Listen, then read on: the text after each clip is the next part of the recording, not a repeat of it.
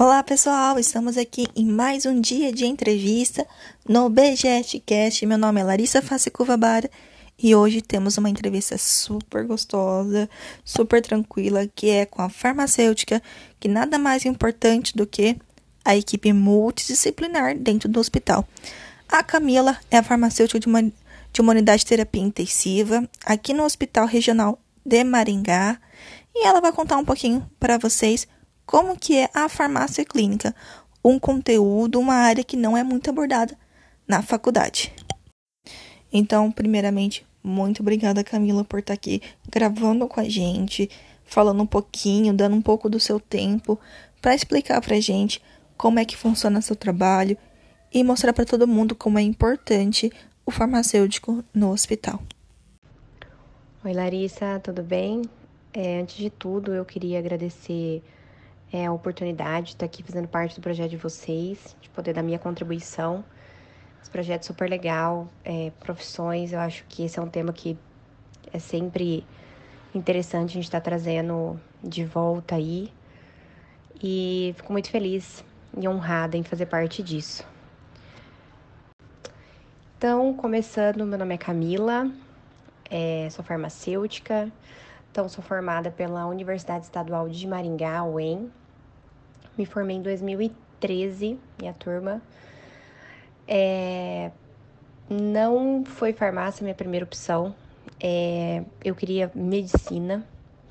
Na verdade, eu sempre falo que eu acho que com 14, 15 anos, que é a hora que a gente tem que começar a tomar as decisões para o vestibular, é muito cedo. Eu acho que a gente é muito imaturo. É, tem gente com 50, 60 anos que ainda não sabe o que quer da vida, pedir pra gente com 15 anos escolher uma profissão para fazer vestibular, eu acho uma coisa muito complicada. Eu não sabia o que eu queria da minha vida. Eu achava que eu queria medicina. Eu digo eu achava porque hoje, é, com a experiência que eu tenho, eu já vejo que não era a profissão para mim. Mas eu acabei não passando no vestibular. Minha mãe era farmacêutica, bioquímica, e eu me interessei pela profissão, fiz vestibular aqui na UEM, passei e entrei em 2009 aqui na UEM. Então, minha turma foi 2009, 2013. É, eu vejo que cada instituição que você uh, for prestar vestibular, eu acho muito legal, porque apesar de ser o curso de farmácia, cada instituição tem uma área mais voltada, né? Porque a farmácia, ela é um campo gigantesco, eu descobri isso só depois, eu não sabia antes. Eu achava que o farmacêutico era uma coisa mais limitada, ou você trabalhava na indústria, ou você trabalhava no hospital, ou você trabalhava dentro de um laboratório, e a coisa é muito maior. E cada instituição, ela tem uma direção, né? A UEM, ela é mais direcionada para a indústria e para análises clínicas, né?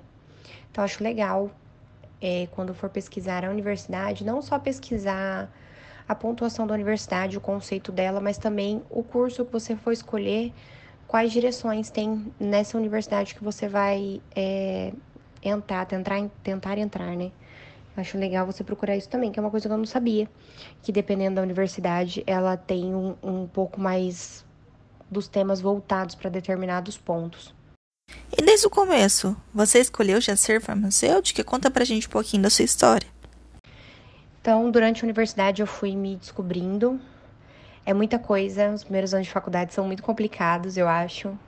São matérias muito é, não específicas, né? Então você fica meio perdido. Eu acho que os dois, três primeiros anos da faculdade são bem difíceis. Você não sabe se é aquilo mesmo que você quer. Acho que só a partir do quarto ano é que eu fui me direcionando, que eu sabia que eu queria hospital, né? Que era a parte que eu sentia uma maior atração. Fiz estágio num serviço de informação de medicamento do HU. Foi bem interessante para eu começar a ter esse contato com o hospital. Meu quinto ano no estágio vocacionado, escolhi a farmácia hospitalar. Ah, dentro da farmácia hospitalar, quando eu comecei a estagiar, eu não me encontrei ainda. E quando eu estava terminando o curso, já que eu estava naquela fase perdida, meu Deus, o que, que eu vou fazer ano que vem? Lançou, é, abriu inscrição para a turma de residência multiprofissional é, no Hospital Universitário de Maringá. Era a primeira turma, era uma residência que ainda não existia. Eu achei muito interessante o conceito. né? É, eu achava que só médico fazia residência, né? Que a gente tá acostumado com residência médica, mas residência de outras profissões eu não sabia que existia. Então, era uma residência multiprofissional que iria envolver aí na turma farmacêutico, enfermeiro e psicólogo. Achei interessante o conceito, falei, vamos tentar. Fiz a prova e passei. Residência é tudo de bom, né? Mas me conta um pouquinho como é que foi fazer residência, os pontos positivos, negativos, como é que foi a sua experiência? É, e aí comecei, foram dois anos de residência, 2014, 2016. Eu falo que foi o melhor e a pior fase da minha vida. A residência é extremamente pesada, são 60 horas por semana de trabalho e estudo. Então é bem pesado. Você sai do, de uma universidade aí que você tinha uma carga horária mais tranquila para um mercado de trabalho de 60 horas semanais. Extremamente pesado, porém extremamente educativo. Tudo, 90% do que eu sei hoje veio da residência. Aprendi muito, foi uma residência multiprofissional, que é o que eu valorizo muito hoje em dia. Eu ter feito uma residência multiprofissional, porque você conhecer a profissão do outro, conhecer a importância do outro, conhecer o papel do outro, ajuda muito você entender o seu próprio papel. Então, assim, eu estudando com enfermeiros e com psicólogos, eu consegui compreender um pouco mais do contexto do hospital. Isso valeu demais a pena. Essa residência da UEM, a gente acaba passando por todo todo o sistema de saúde pública. Então, acaba passando por UBS, postinho de saúde, né? As UPAs, SAMU e focando no hospital universitário. E foi dentro da residência que eu realmente me achei o que eu queria. Porque dentro da farmácia hospitalar eu tenho ainda outras vertentes. Então, a farmácia assim, é, um, é um campo muito grande. Dentro da farmácia você tem N vertentes, e dentro da farmácia hospitalar você tem também N opções. Mas foi aí que eu me encontrei, que foi a farmácia clínica. Então, foi durante a residência que eu me encontrei mesmo que eu descobri que a minha paixão era a farmácia clínica, que era realmente aonde eu queria focar, o que eu queria aprender, o que eu queria. Era o farmacêutico que eu queria ser, um farmacêutico clínico, né? É, a farmácia clínica tá dentro da farmácia hospitalar, não existe farmácia clínica sem farmácia hospitalar, tá? Então você tem que se dedicar à farmácia hospitalar para poder depois dar andamento na farmácia clínica. Mas a parte da farmácia clínica vai ter é a hora que o farmacêutico sai de dentro da farmácia, né? Eu falo que não existe mais farmacêutico dentro da farmácia, que é um conceito muito antigo. O farmacêutico ficar restrito é, às limitações de dentro da farmácia. O farmacêutico tem que sair. Ele tem que explorar o hospital. Ele tem que explorar os pacientes. Ele tem que explorar os outros profissionais. Ele tem que se envolver. E é isso que você tem muito na farmácia clínica. Então, você coloca a sua cara para fora da farmácia. Você vai conversar com o paciente você faz reconciliação medicamentosa. É, reconciliação medicamentosa é você trazer o que o paciente fazia uso em casa para dentro do hospital, se existe necessidade, se não existe. É, você se envolve com outros profissionais, porque você vai ter que conversar com os enfermeiros, você vai ter que saber como está o seu paciente, você vai ter que conversar com a equipe médica, com a equipe é, de fisioterapeutas, com a equipe de nutricionista. Então você exerce o seu lado multiprofissional, que eu acho muito legal. E ainda dentro da farmácia clínica eu me encontrei mais um pouquinho ainda para você ver como as coisas vão afunilando. Eu me encontrei dentro da unidade de terapia intensiva, que é a minha real paixão. Eu gosto de paciente é, crítico, de paciente em unidade de terapia intensiva. É um paciente extremamente complexo, que exige muito mais da equipe exige muito conhecimento. É, você não para de estudar em momento algum, porque cada dia é um paciente, é muito dinâmico, o paciente muda a cada hora, os pacientes mudam a cada hora, as doenças são muito diferentes, você tem que ter resposta rápida. Então, você trabalha é, com prescrição médica, com ajuste de dose, o paciente ele tá com a função renal boa ou não, função hepática boa ou não, sedação, analgesia, é, dosagem de medicamentos, né? Nós fazemos vancocinemia aqui, que é para poder proporcionar uma dose de vancomicina adequada para cada paciente individualizado. Cada paciente é um paciente. É, cada dia é um novo dia, então isso é muito legal. Então, o farmacêutico hoje ele já não é mais o profissional do medicamento, que eu não gosto muito dessa frase. É, eu acho que o farmacêutico hoje ele é muito mais. Hoje o farmacêutico ele é um multiprofissional, ele interage com todo mundo dentro do hospital. E ele está ali na beira do leito do paciente, mostrando seus conhecimentos para o paciente, mostrando seus conhecimentos para a equipe e focando no que importa dentro do hospital, que o foco é o paciente, trazendo o melhor para ele, trazendo ajuste de dose de antibiótico, trazendo analgesia adequada, sedação adequada, medicação adequada na hora certa, com a dose certa, ajudando a equipe. É, uma coisa muito importante dentro do hospital é ninguém é inimigo de ninguém, a equipe se ajuda, cada profissional tem um conhecimento mais específico que o outro. Então, o farmacêutico está ali para somar, eu bato muito nessa tecla. É, nós estamos ali para ser um, uma coisa a mais na equipe e para o paciente ter uma melhor qualidade, um tratamento melhor. Espero aí ter esclarecido algumas dúvidas do pessoal. Muito obrigada de novo, Larissa, pelo convite. E estou à disposição aí. Brigadão. Vale ressaltar também que o farmacêutico ele comanda uma equipe, né? Com várias pessoas, né? São normalmente alguns hospitais têm algumas farmácias, no qual eles cuidam de dispensação, cuida da compra, cuida do estoque, das validades, das atualizações das medicações, né? O que, que o hospital tem, o que o hospital precisa comprar, o que, que é padronizado, o que, que não é padronizado, a dosagem, cada tipo de paciente. Nossa, é muita coisa. Fora isso, tem alguns exames, né? Conta pra gente esses exames específicos que alguns farmacêuticos fazem. É, e para com complementar, Larissa, é, da parte da farmácia clínica, gostaria de, de contar alguns detalhes assim que são bem legais. É, por exemplo, o farmacêutico, em alguns hospitais, nós temos um exame bem legal que se chama vancocinemia.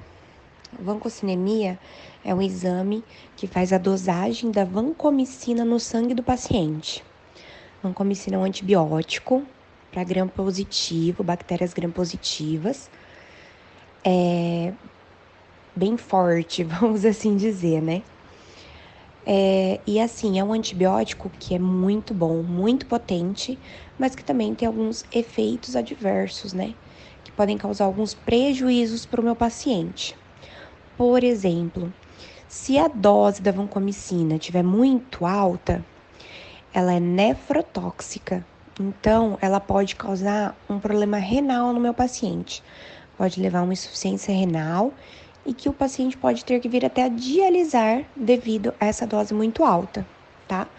Além de nefrotoxicidade, ela pode levar também a ototoxicidade. Então, meu paciente pode perder a audição, para você ver quão grave é. E se a dose dessa vancomicina estiver muito baixa no sangue do meu paciente, ela não vai tratar a infecção e só vai levar à resistência antimicrobiana, tá? Então, alguns hospitais com, é, contam com essa dosagem, o laboratório tem que estar preparado para fazer essa dosagem, e o farmacêutico é responsável pelo planejamento é, desse exame. Por quê? Porque o meu paciente ele tem que tomar algumas doses, ele tem que tomar três doses iguais no mesmo intervalo de tempo para eu poder programar a dosagem desse antibiótico, tá? E assim, por que, que eu doso esse antibiótico além é, dele ter esses efeitos adversos? Por que, que eu doso? Porque cada paciente é um paciente, Lari. Então, assim, o tratamento ele tem que ser individualizado. Cada paciente reage de um jeito. Eu tenho paciente que tem 20 anos, eu tenho paciente que tem 90 anos, eu tenho paciente que pesa 30 quilos, eu tenho paciente que, tem, que pesa 150 quilos. Então, se você pensar em um copo d'água, para dar uma comparação, um copo d'água para uma vozinha de 40 quilos e 90 anos vai matar a sede dela, mas um copo d'água para um menino de 15 anos que pesa 150 quilos, às vezes não mata a sede dele, não é verdade? Sem contar que eu tenho o estado do paciente. Tem paciente que chega séptico, então ele chega com uma infecção agindo. E com a infecção ativa, o corpo reage de um jeito, o rim trabalha de um jeito, de quando essa infecção já está mais controlada. Então, individualizando o tratamento do paciente, eu vou dosar esse antibiótico no sangue para eu saber se a quantidade que está no sangue é suficiente para matar a bactéria e não causar um dano para esse paciente, certo? Então, o farmacêutico é responsável por esse processo. Eu faço a, a programação da dosagem, vou fazer a dosagem com os valores. Eu faço um valor de vale e um valor de pico. O que isso significa? Eu preciso saber se a dose mínima no sangue do meu paciente, que a gente chama de vale, que é a dose que é o tanto que eu tenho no sangue do meu paciente antes da próxima dose.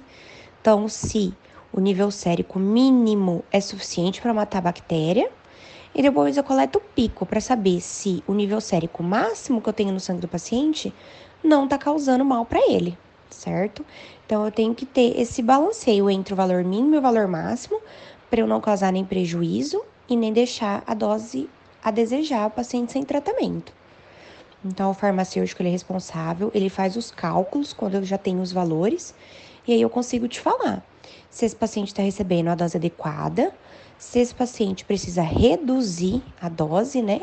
Então, se eu tiver valores acima é, do necessário, eu tenho que reduzir essa dose para não causar prejuízo. Ou então, se os valores estão abaixo da referência, eu tenho que aumentar a dose para conseguir o tratamento.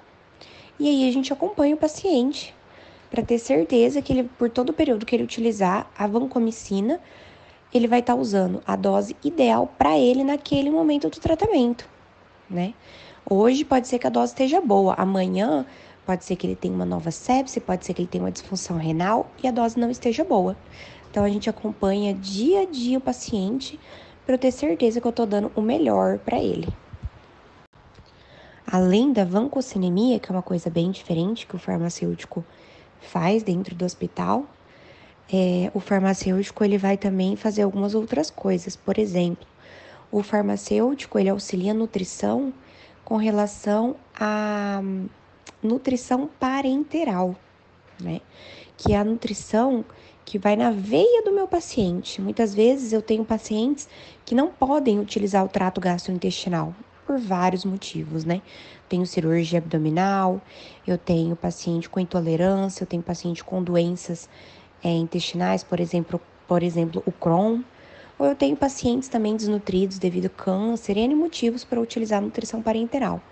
Então, a gente atua também em conjunto com a nutricionista para escolher qual a melhor nutrição parenteral para aquele paciente, é, visando nem sempre só caloria, mas proteína também, que a gente sabe hoje em dia que é, a proteína é muito importante para o paciente hospitalizado, cicatrização, né? Recuperação pós-cirúrgica. Então, o farmacêutico atua também junto com a nutrição para fazer essa escolha de nutrição parenteral. Então, é uma coisa bem diferente, que é, nem todo mundo sabe que o farmacêutico tem essa atuação. O farmacêutico, ele também tem um papel bem importante, uma comunicação bem legal com a equipe da CCIH, que é a equipe de controle de infecção hospitalar é, o farmacêutico conversa muito com o enfermeiro da CCH e com o médico infectologista, né? Porque o farmacêutico ele está ali avaliando a prescrição todo dia e ele consegue dar esse feedback para o infectologista de quais antibióticos os pacientes estão utilizando. É, ele consegue ver cultura, porque a gente é bio, tem a, a parte da bioquímica também na faculdade, né? Então, o farmacêutico ele tem é, o conhecimento para analisar é, resultados de cultura. Então, tal microorganismo é, cresceu em tal cultura, esse antibiótico é o mais indicado? Não é? É um gram positivo? É um gram negativo? É um fungo? Então, como a gente tem na formação também o microbiologista, a gente consegue dar esse suporte para CCIH.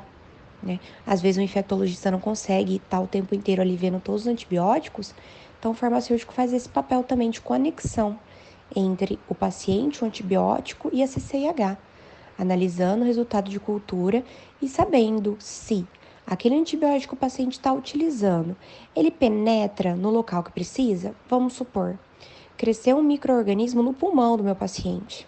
Eu preciso saber se aquele antibiótico chega no pulmão, que nem todo antibiótico chega em todos os lugares do corpo. Né? O antibiótico vai na veia, mas não é dentro do sangue que ele vai atuar, ele tem que penetrar nos órgãos do meu paciente. Por exemplo, uma meningite, o meu, o meu antimicrobiano ele tem que passar a barreira hematoencefálica e chegar né, no sistema nervoso central desse paciente. Então, a gente também tem essa capacidade de distinguir se o antibiótico que o meu paciente está utilizando vai chegar aonde precisa. Então, a gente também faz esse papel bem legal com a CCIH. Com a equipe da enfermagem, então, o farmacêutico vai estar tá o tempo inteiro ligado, o enfermeiro é a nossa ponte. O enfermeiro é quem conecta, quem gruda ali a equipe, né? Eu falo que hoje eu tenho uma admiração assim enorme pela equipe de enfermagem. E com o enfermeiro é praticamente tudo, né? A gente consegue discutir cuidados com a pele do meu paciente, né? Existe lesão por pressão no meu paciente. E para prevenir lesão por pressão, eu tenho tipos de curativos diferentes.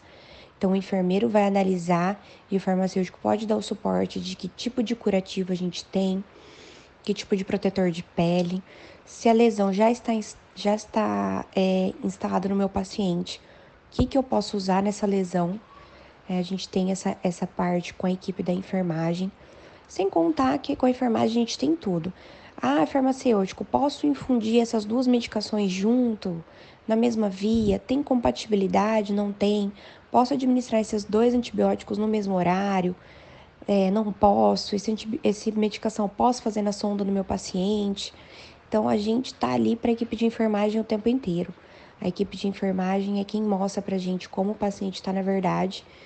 É, é quem tira do papel o paciente, né, e traz pra gente.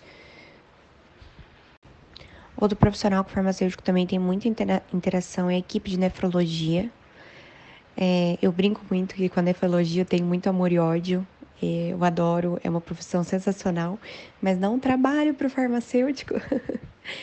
é porque insuficiência renal modifica muito o perfil é, farmacodinâmico farmacocinético do meu medicamento, tá?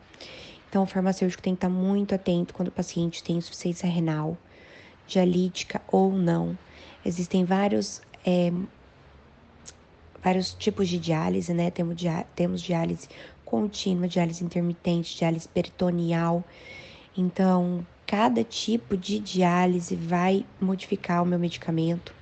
Então, eu tenho que fazer ajuste de dose, dependendo na modalidade de diálise eu tenho que orientar a equipe, eu tenho que orientar tempo de infusão, esse ajuste de dose.